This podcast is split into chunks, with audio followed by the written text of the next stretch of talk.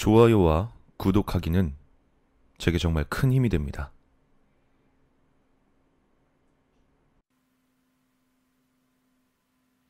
대학 시절 이야기다. 학교가 집에서 좀 떨어진 곳에 있었기에 난 자취를 했다. 학교 근처 아파트 1층 방이었다.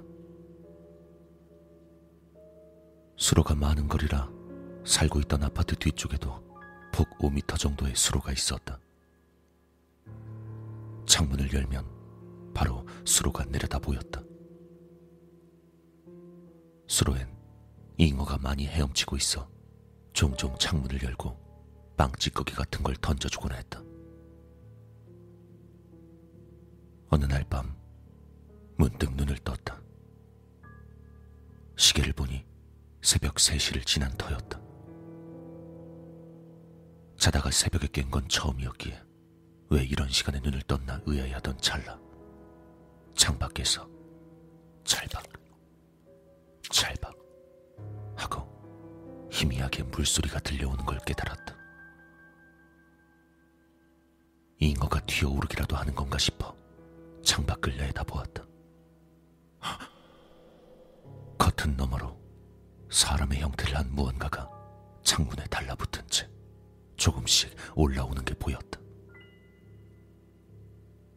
창밖에는 사람이 서 있을 공간 따위 없다. 창문에 딱 붙어 올라오고 있는 것을 보자. 그건 사람이 아니라는 게 느껴졌다. 그놈의 상반신이 커튼 너머로 보이게 될 무렵 그놈이 천천히 손을 뻗어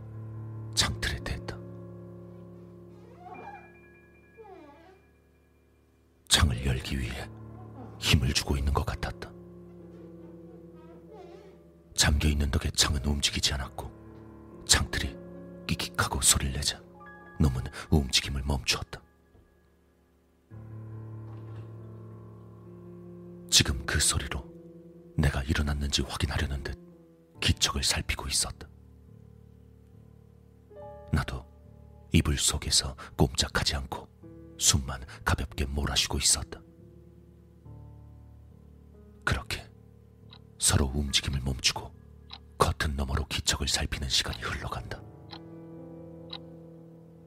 실제로는 아마 5분도 채 되지 않았겠지만 내겐 영원과도 같이 느껴졌다.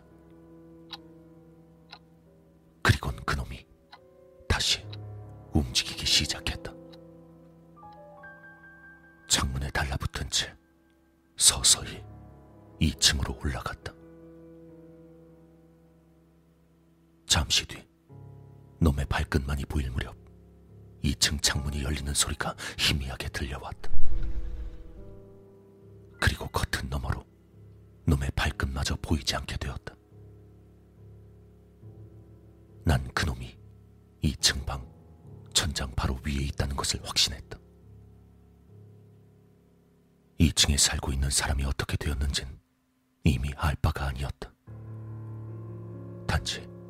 움직이지 않은 채 호흡조차 한없이 얕게 쉬며 윗방의 기척을 엿볼 뿐이었다.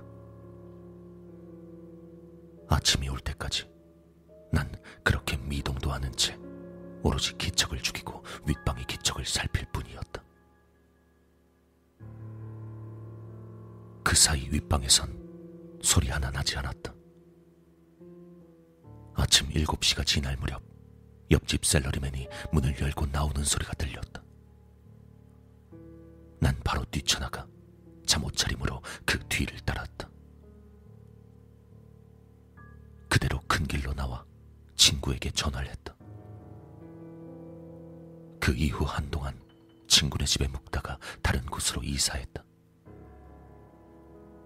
몰인정한 이야기일지도 모르겠지만 윗방 사람이 어떻게 되었는지 그때 수로에서 올라온 게 무엇이었는진 아직도 모르고 있다.